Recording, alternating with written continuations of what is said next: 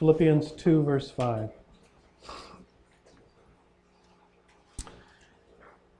In your relationships with one another, have the same mindset as Christ Jesus, who, being in very nature God, did not consider equality with God something to be used to his own advantage.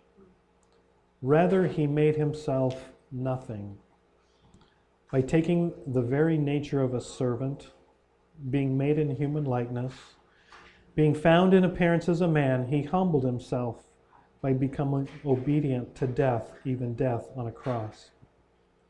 Therefore, God exalted him to the highest place and gave him the name that is above every name, that at the name of Jesus every knee should bow in heaven and on earth and under the earth, and every tongue acknowledge that Jesus Christ is Lord to the glory of God the Father. Would you pray with me, please? Oh, Father, thank you for these words which uh, just reveal your amazing heart and love for us and the, the extent, Jesus, that you were willing to go to in order to reach out to us right where we are in the midst of everything we were going through in order to raise us up and restore us to a relationship with yourself. Oh, open our eyes, I pray, again today to the to the true meaning of Christmas, what Christmas really meant for Jesus. In His name I pray. Amen.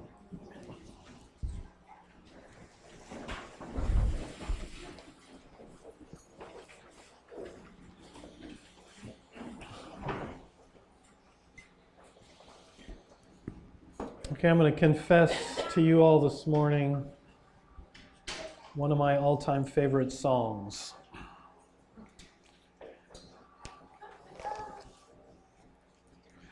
I'm actually going to sing it for you.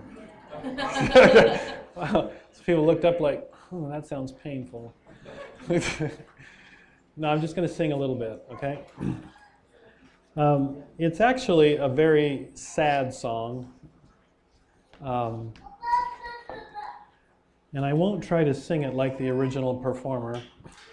I'll just kind of, um, this is how it goes. You'll probably get the gist of it as the snow flies on a cold and gray Chicago morn. A poor little baby child is born in the ghetto, and his mama cries. If there's one thing she don't need, it's another hungry mouth to feed, hungry mouth to feed in the ghetto. And then this is how it ends. As the crowd gathers round, an angry young man face down on the street with a gun in his hand in the ghetto. And her young man dies. On a cold and gray Chicago morn, another little baby child is born in the ghetto. And his mama cries. Anybody know who sang that?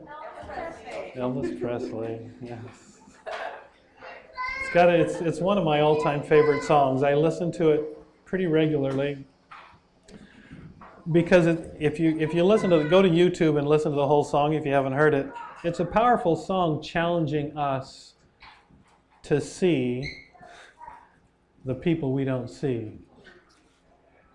Uh, like this little little babies being born and dying in the ghetto. You know, the circumstances into which a baby a, a baby is born are, are very different, aren't they? Whether a baby is born in a modern American hospital with all the latest medical equipment, or in a makeshift cardboard shelter in the slums of Calcutta or the slums of the Philippines with the father acting as a midwife the circumstances into which babies are born are very different. We're a very spoiled people. Some of my some of my most memorable moments are the moments we experienced when we lived in the Philippines for three years. And one of them is with a young man that I got to know when we lived in Batangas City when we were studying Tagalog. And uh, he was a shoe shine boy. He was probably 19 years old. Uh, he shined shoes in order to um, make his living, and that, and along with he had a young wife and a little baby boy. And um, I got to know him. I I wore tennis shoes, so I didn't need my tennis shoes shine. But kind of as I would walk by him all the time, I just stopped and kind of built a relationship with him to the point to where he invited me uh, several times to his home. In order to get to his home, um, you had to walk on raised walkways over sewage for blocks. Lived in a, in a slum area. Um, in kind of a makeshift, you know, tin shanty, one room, uh, about the size of the roasting room, probably even smaller than that, with his wife, his little baby boy, everything in that one little room. Um, isn't it amazing the life that that little baby was born into? I'm guessing that little baby, if he survived such unhygienic circumstances and uh, such difficult circumstances, I'm guessing, it's just a guess, that he probably um, didn't make it into Harvard Law School. if he survived at all. Think of the difference between a baby born in a hut in Papua New Guinea, that's in Indonesia, if you're not familiar, uh, compared to a baby born the same day into the home of a millionaire or billionaire in the United States of America, or to a family uh, which is heir to the British throne circumstances amazingly different into which babies are born. Can we even begin to imagine? If you've never been out of the United States and never much maybe ventured in even to larger inner cities, can, can we even imagine the difference being being born into an, an upper class or a middle class just family in the United States compared to being born into the depths of poverty in an aid, AIDS ridden village in Africa? Or an impoverished com- country groaning under a despotic ruler like North Korea? Amazing difference, isn't it? Would you choose to be born into an AIDS ridden village in Africa? Or into a, a little community in North Korea? Well, of course not. But that is exactly, and this is what I want you to get this morning, that is exactly what the Christmas story is all about. God deliberately choosing to be born into such an environment. And what I want us to understand is the incredible, again, just to be reminded, to, to be floored again this morning with the depths of the sacrifice, the depth of the love of our God who deliberately chose to be born into the AIDS ridden village of Africa or the impoverished community in North Korea the slums, the ghetto of Chicago. That's what Christmas is all about. It's amazing. It's even too, it's really too incredible to even admit. If, if you remember back in Matthew, when the, the three magi arrive in Jerusalem, in Matthew chapter 2,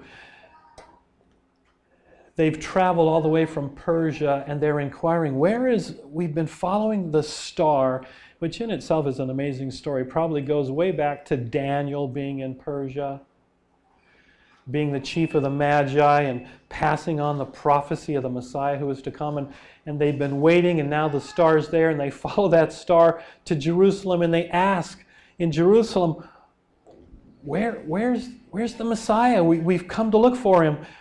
It's amazing how the religious leaders respond. They said, Well, there's a, a prophecy in Micah, and the prophecy says that he's going to be born in this this famous town in Bethlehem, this important town in Bethlehem, this well known town in Bethlehem.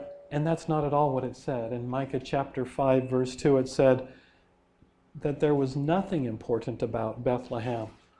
But see, we can't, that's what's too incredible for us to even understand about the Christmas story because we want to embellish it. We want to think, well, there must have been something amazing about Bethlehem or something amazing about being born in a feeding trough, or something amazing about being born to a poor young couple, or something amazing about this earth that would cause the God, creator of the universe, to come down and be born here. But it's just too incredible to understand, is what the story is. And that's what we want to talk about this morning.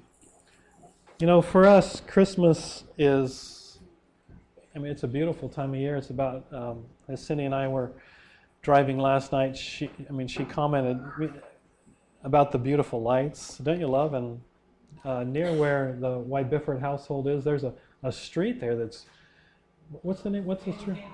Candy, well, no, it's not Candy Cane Lane. It's, yeah, it's not that one. It's one, it's one like one street away on Perry from Wyoming. It's gorgeous. It's just full of the houses, the yards are, and that's what Christmas is about beautiful lights. It's about amazing music, like Cindy shared, Handel's Messiah. One of my all time favorite songs, O Holy Night. Hark the Herald Angels Sing. Um, Grandma got run over by a reindeer.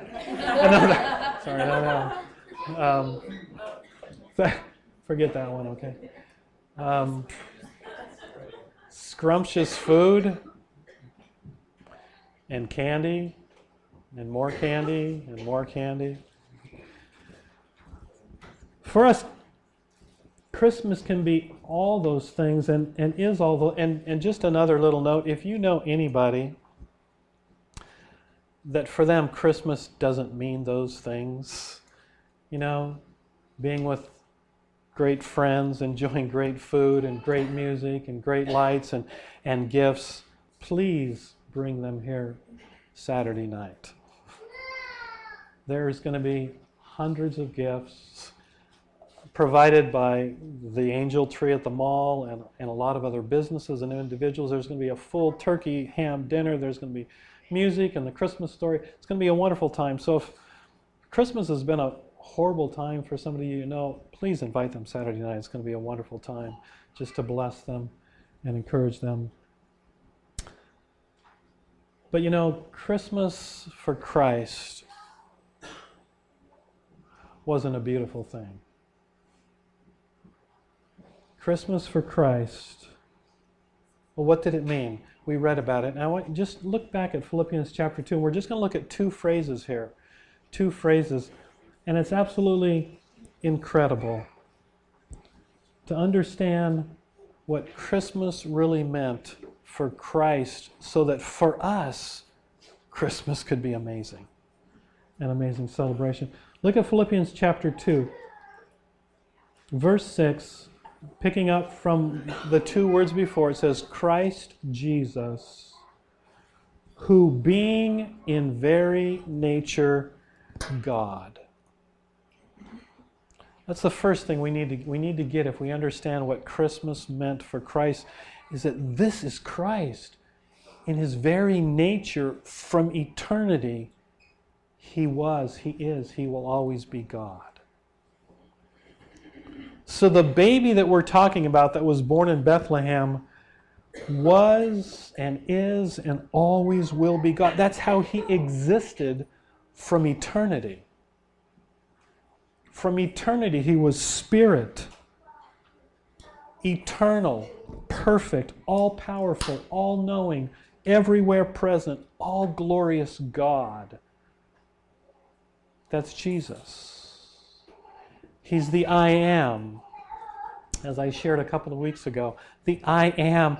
When, when he said, Before Abraham was born, I am. The I am described in Exodus chapter 3. That's Jesus, the baby born in Bethlehem, who being in very nature God. We've got to get that. That's Jesus. The one that the angels sang to in, in Isaiah chapter 6, when they sang, Holy, holy, holy is the Lord God Almighty, who was and is and is to come. The one that they're going to sing to in, in the book of Revelation, Holy, holy, holy, the eternal Spirit, all knowing, all powerful, everywhere present God. That's Jesus, who being in very nature God. You know, to understand this, I want keep your finger on Philippians, but go back to Psalm 139, if you would. Psalm 139. If you're looking for a psalm to memorize, this is a great one.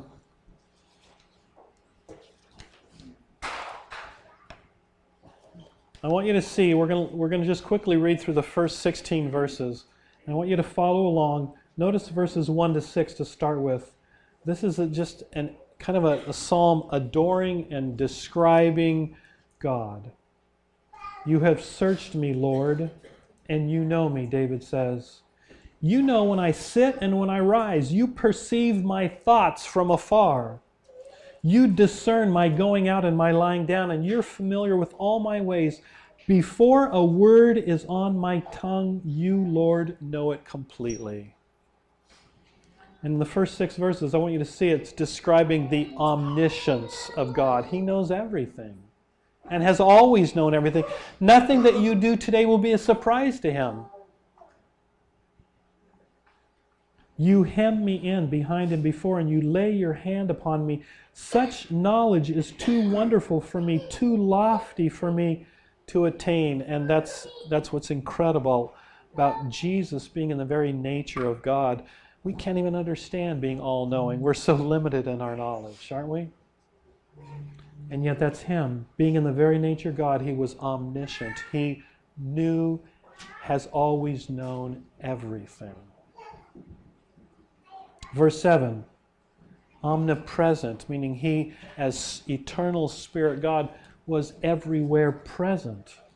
Where can I go from your spirit? Where can I flee from your presence? If I go to the heavens, you're there. If I make my bed in the depths, you're there. If I rise on the wings of the dawn, if I settle on the far side of the sea, even there your hand will guide me and your right hand will lay hold will hold me fast. If I say surely the darkness will hide me and the light become night around me, even the darkness will be, not be dark to you. The night will shine like the day, for darkness is as light to you. Because whether it's in the light or in the darkness, in the heights, in the depths, wherever you are, that's where God is. Everywhere. And that's Jesus from eternity past, being in the very nature of God, omniscient, omnipresent, all knowing, everywhere present. Verse 13 For you created my inmost being, you knit me together in my mother's womb.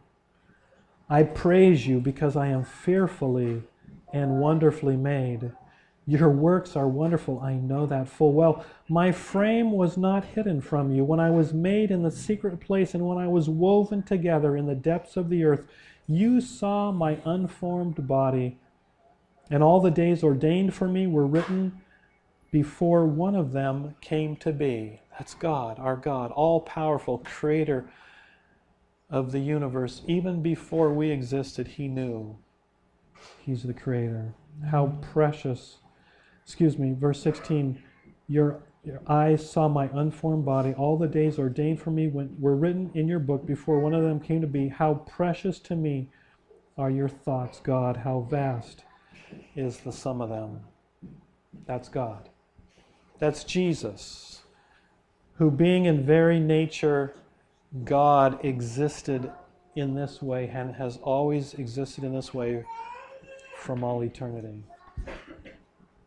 Christ Jesus, who being in very nature God. But notice it says, did not consider equality with God something to be used to his own advantage. Meaning, when he came down here, I mean, he could have come that way, couldn't he? All knowing, all powerful, everywhere present God to redeem us, but that's not how he came. Verse 7 says, Rather, he made himself nothing. The word literally means he emptied himself. Now, what's really important to understand is what he didn't empty himself of, of, because it would, would have been impossible to empty himself of, was being God. That's who he is. He's God. He can't not be that. But the word empty literally literally and it's a strong word. I'm going to just I, I, wrote some definitions. It can be translated to be made void vain empty made useless deprived of force. It's a strong word and literally it means that when he came down god of very god jesus in the nature of god all powerful everywhere present all knowing god he came and laid all that aside helpless like you and me. And so when he came to be born, he came to be born exactly as we are born in the ghetto. I want to give you some verses just to help you see that. Look at Matthew 24 36. Matthew 24 36. Because I think a lot of us have this idea that Jesus came down and he kind of had a little advantage over us and, and uh, came here kind of to. But I want Matthew 24 36. I'm not finding it here. Oh, here we are.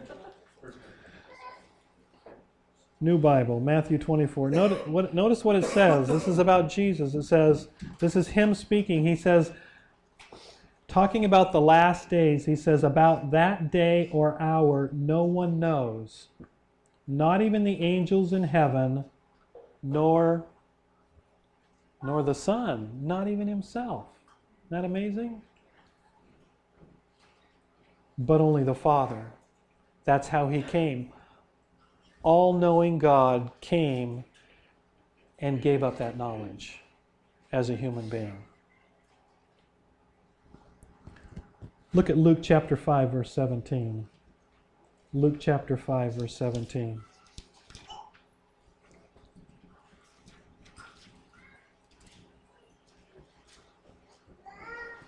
One day Jesus was teaching, and Pharisees and teachers of the law were sitting there. They had come from every village of Galilee and from Judea and Jerusalem, and the power of the Lord was with Jesus to heal the sick.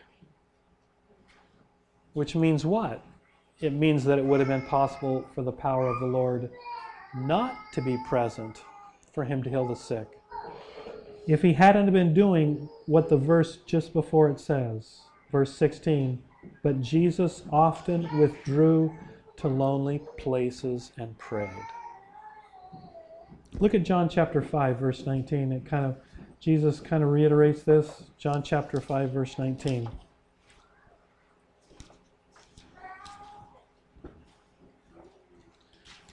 Jesus gave them this answer Truly, I tell you, the Son can do nothing by himself. It's a powerful phrase. The Son can do nothing by himself. He can only do what he sees his Father doing. Isn't that amazing? The all powerful God of the universe, unable to do anything apart from the power of the Spirit and the Father that he's given himself into dependence upon. One, one more thing Matthew chapter 8, verse 20.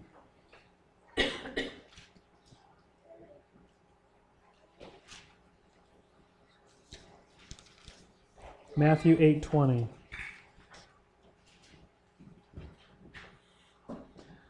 Jesus replied, Foxes have dens and birds have nests, but the Son of Man has no place to lay his head. The reason I put that verse in there is because, you know, here he is, all powerful God, all knowing God, and everywhere present God from eternity, Spirit, God. And here he is, having confined himself to a human body. Homeless, not even having a place to lay his head. Like it says in Philippians chapter 2, boy, that's somebody that didn't come to take advantage of his powers and blow in and, and rescue us. This is the incredible thing. He emptied himself. That's Christmas. He made himself nothing. Notice in, in Philippians chapter 2, it says, He made himself nothing by taking the very nature of a servant. And I'd love to talk about that for a long time. if you go back to Genesis chapter 1, verses 26 and 27, God created us in his image and likeness to have intimate relationship with him and to rule. To rule. And what happened? Adam and Eve listened to the lie of the devil you can be like God. Well, they were created in God's likeness. But you can be like God. They believed his lie. They ate from the tree of the knowledge of good and evil, chose to be independent of God, and who became ruler? The devil. In the New Testament, he's called the God of this world. He's called the ruler, the prince of the power of the air. And we, humanity, became his slaves. And the Bible describes it slaves of sin and slaves of death and slaves of fear and, and slaves to the devil. And so when Jesus comes, notice what it says. He made himself nothing by taking the very nature of a slave. He came down to be right on our level, where we were slaves to sin, slaves to death, slaves to fear, slaves to the devil. being made in human likeness. Like I said in, in Genesis chapter 1, 26 and 27, God made us in His likeness. One of the saddest verses in the Bible is Genesis chapter 5, verses 1 to 3, where it says, and I'll read it here Genesis 5, 1 to 3 says, This is the written account of Adam's family line. When God created mankind, He made them in his likeness, in the likeness of God. He created them male and female, and he blessed them, and he named them, he named them mankind when they were created. Listen to this. When Adam had lived 130 years, he had a son in his own likeness, in his own image, and he named him Seth. And so humanity flowed from Adam's fallen likeness. Adam's marred likeness. And so in Philippians chapter 2, it says, Jesus came, made himself nothing, being made in human likeness. God reduces himself to human likeness, to human brokenness. Notice what it says here. It says, and being found in appearance as a man, he humbled himself by becoming obedient to death, even death on a cross. In him was life, it says in John chapter 1, and his life gave life to humanity. And in Philippians chapter 2, we read, In him who is life, the creator of life, is death. Isn't that amazing? He emptied himself. Do we get it? Psalm 139 Omniscient, omnipresent, omnipotent God limits himself to not knowing being confined to a human body, being dependent upon the Spirit and the Father to do anything. From holy, holy, holy, we hear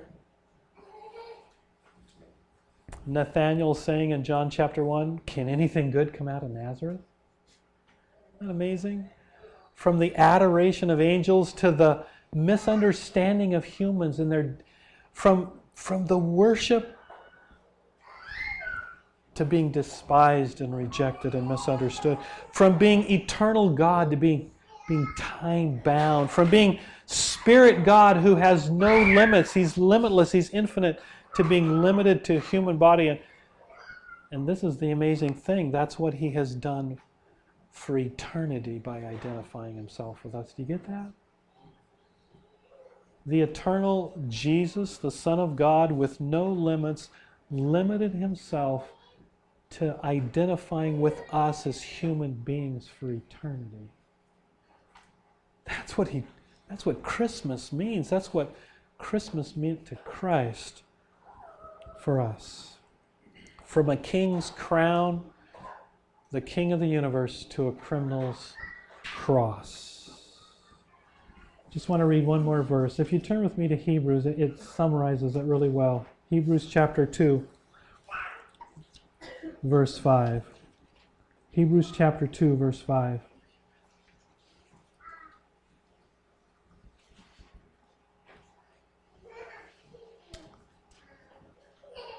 Actually, I'm going, to, I'm going to just start reading in verse 14. Hebrews 2:14 Since the children have flesh and blood, that's us he too, Jesus, shared, and I'll put it in the first person, our humanity, so that by his death he might break the power of him who holds the power of death, that is the devil, and free us who all our lives have been held in slavery by the fear of death. For surely it wasn't angels that he came to help, but Abraham's descendants, us. For this reason, he had to be made like us, fully human in every way in order that he might become a merciful and faithful high priest in service to God, and that he might make atonement for the sins of the people, our sins. And that's what Christmas meant to Christ. You know, Christmas has become such a rat race, hasn't it, for a lot of us? Um, exhausting, financially draining, demanding, as if life didn't have enough of that to offer to start with. Too many bills, not enough money, too many problems, not enough solutions. But that's just it. That's not Christmas. It's not what Christmas is supposed to be adding to our exhaustion, adding to our indebtedness, adding to our emptiness, adding to our pain. Because Christmas offers the answer. Christmas is the answer. Christmas is the Christ born in the ghetto for us to redeem us, to comfort us, to heal us, to give us hope, to restore us to relationship with God and show us that God hasn't given up on us despite our sinfulness and our rebellion, uh, rebelliousness, our orneriness, that in fact he so loved us. John 3:16, God so loved us. You know there's so much in that word so loved us. He so loved us. He so longed to be gracious to us that he left the worship, the adoration of the angels, he left the limitlessness, the infinity of being God.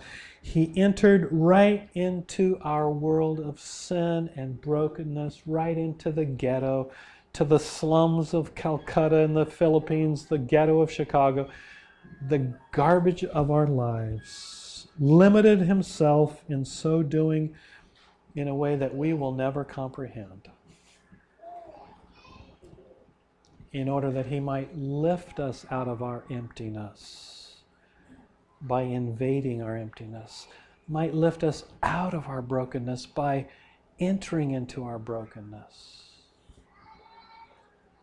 and lift us back up into His beauty. And in a, in a nutshell, this is how I describe it God, who made us in His likeness, when we left that likeness, marred by our sin, He entered into our likeness so that He could raise us again back into His likeness, into relationship with Him. It should make each one of us right now, whatever we're going through, whatever your pain, whatever your struggles, whatever your loneliness, whatever your hurt, whatever your problems, as we contemplate the Christ of Christmas to hope, of, to hope again. Because Christmas is about how much He loved us, what He was willing to experience for us in order that He might restore us. Let's pray.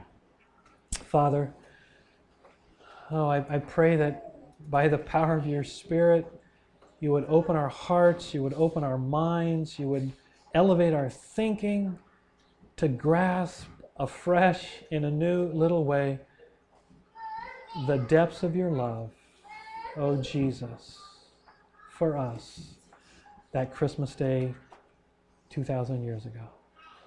Thank you so much, Jesus, for what you emptied yourself of, for what you